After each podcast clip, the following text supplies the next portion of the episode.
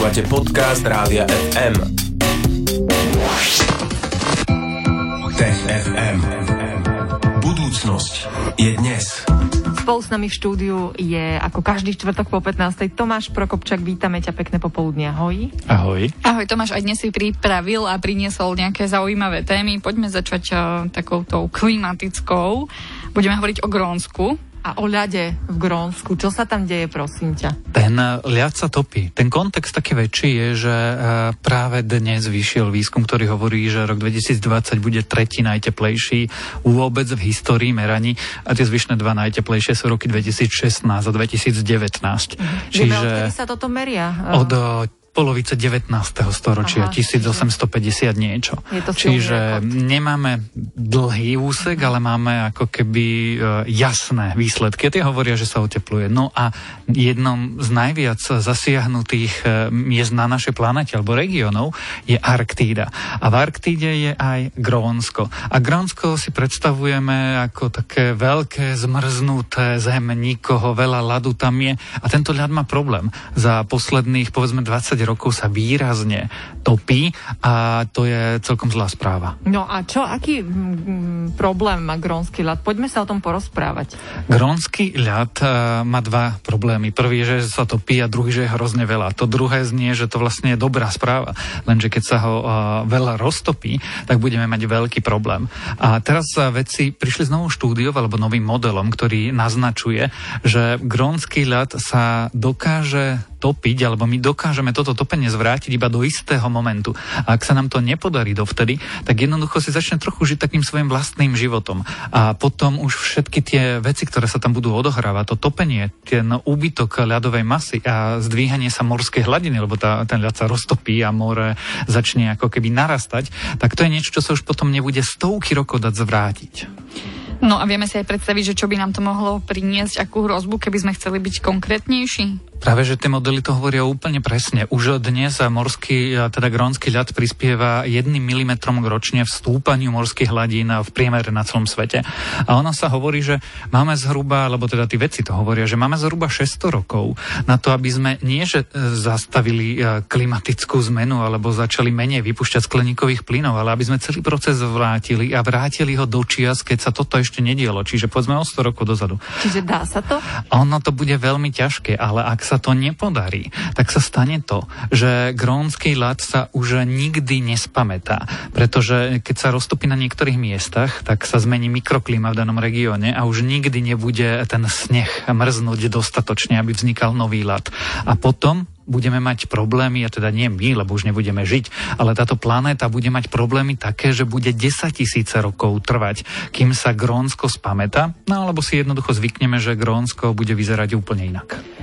A bolo by to veľmi zlé, keby sme si zvykli, že Grónsko bude vyzerať úplne inak. Lebo zatiaľ ja napríklad som s Grónskom nemala až toľko interakcie. My by sme si asi zvykli. Napokon ten pôvodný názov je, že zelená zem, ten Greenland, aj keď to bola taká trošku fraška niekedy v tom 9. 10. storočí, keď to objavili, obývali a klamali ostatných, tí vikingovia. Ale nebudeme mať problém my, alebo Grónsko.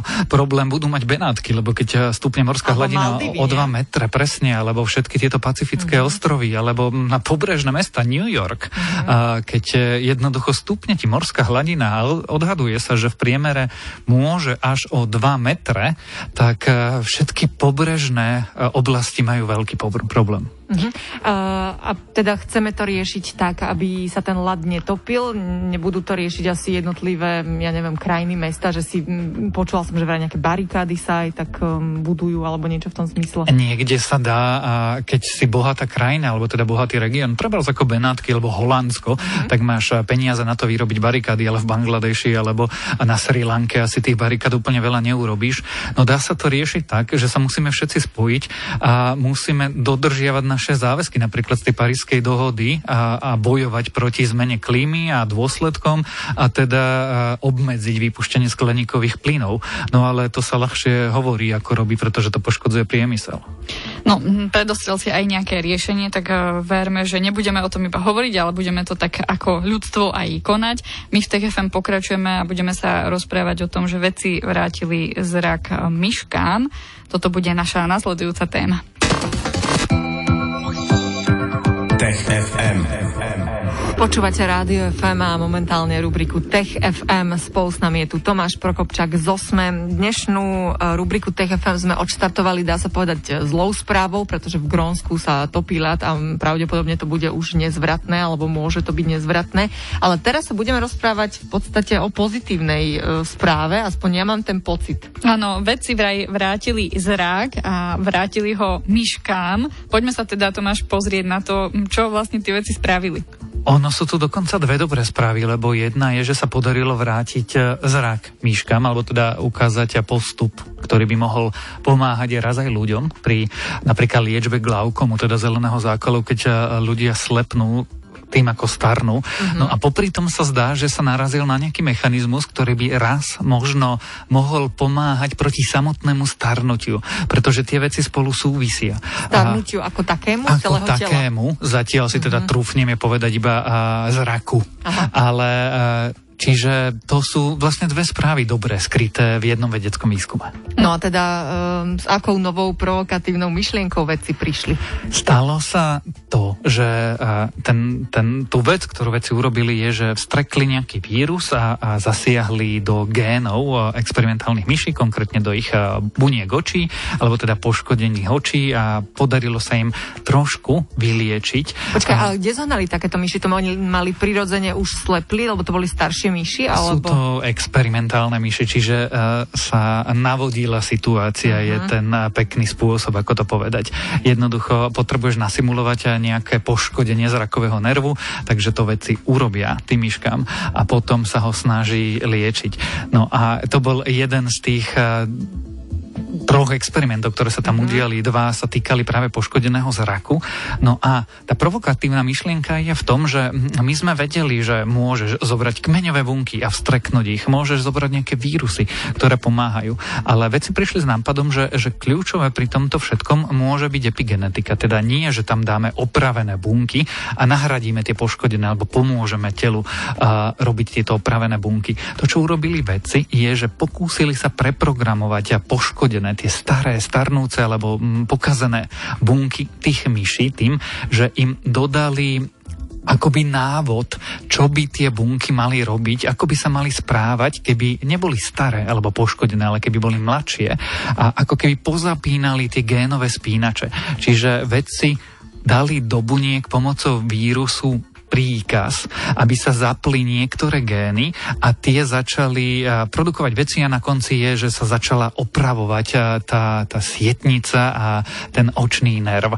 Čiže to je provokatívne, pretože sme nedali opravené bunky, nedali sme liek ako taký, ale my sme preprogramovali vlastne fungovanie samotných buniek a tie sa začali akoby samé liečiť. No a ty o tom hovoríš tak, že zrazu nám to napadlo, tak prečo sme už dávno nezačali opravovať bunky? To znie ako riadne sci-fi. Museli by sme veľmi hlboko sa dostať do vedeckého kontextu, ale v princípe sú niečo, čo je hlavný prúd vedeckého výskumu, a tieto epigenetické faktory, alebo tieto epigenetické prvky, alebo spôsoby liečby. Epigenetika je niečo, čo skúma, ako sa zapínajú a vypínajú gény vplyvom vonkajšieho prostredia. Tak to nie je hlavný prúd výskumu ani v genetike v skutočnosti. A už vôbec nie pri opravovaní akože poškodených nervov, buniek a tak ďalej. Čiže je to taký akože okrajový výskum. Samozrejme to robia ľudia na Harvarde, to nerobia, že ľudia akože hej, počkaj. No ale ukázalo sa, že ono to funguje. A ukázalo sa nielen, že to funguje pri poškodenom zrakovom nerve a poškodenom zraku, ale ukázalo sa, že, lebo vedci si chceli overiť, že čo vlastne robia, tak urobili tretí experiment, a to je, že starším myškám, zhruba ročným myškám, ročná myška je niečo ako človek v strednom veku. A urobili tento zákrok a ukázalo sa, že tým myšiam, tým experimentálnym hlodavcom sa zlepšil zrak, a sa zlepšil až tak, ako mali 5-mesačné hlodavce. Čiže zrazu vedci zistili, že počkajte, my sme ako keby zvrátili proces starnutia toho zraku tých myší. No a to je vlastne ten druhý výsledok. No a prečo riešili vlastne zrak a oči? To nám vieš vysvetliť, že prečo sa zamerali práve na toto a ako to súvisí možno so starnutím? Rôzne veci, skúmajú rôzne veci a tento tým konkrétne zrak, ale začali sme tým glaukomom, zeleným zákalom u ľudí. To je veľmi rozšírená vec, ako ľudia starnú, tak sa im zhoršuje zrak. A v niektorých prípadoch môže viesť až k oslepnutiu. A keď sa to nerieši dosť rýchlo, napríklad operačným zákrokom, tak ľuďom sa už vlastne nedá moc pomôcť. A je to rozšírená vec. No a keď chceme liečiť takúto záležitosť, tak potrebujeme si to niekde skúšať a hlodavce sú dobré modelové organizmy. Čiže motív, prečo práve oči a prečo práve myši, je, že my nechceme pomáhať až tak veľmi myškám, my chceme pomáhať ľuďom. No a prioritne tento výskum by sa dal aplikovať práve na tú liečbu toho zeleného zákalu, ktorý si spomínal, alebo už tam vidíme aj nejaké ďalšie obzory, kde všade by sa to dalo aplikovať u ľudí. Možno by sa dalo aj takým ľuďom pomôcť, ktorí nevideli vôbec od narodenia. Touto metodou asi nie, pretože my musíme ako keby povedať tým bunkám, že omladnite a začnite sa správať ako kedysi. Táto metóda by asi mohla byť uplatniteľná na mnohé iné veci, akurát nevieme na aké, pretože len sa ako keby začína týmto smerom robiť väčší výskum. A samozrejme platí, že medzi tým, že niečo funguje na myšiach a niečo funguje na ľuďoch, je strašne veľká cesta. Medzi tým, že niečo funguje na ľuďoch a že ti to predpíše lekár a ty si to v lekárni môžeš ísť po injekciu, ktorú ti niekde pichnú v nemocnici, je ešte dlhšia cesta.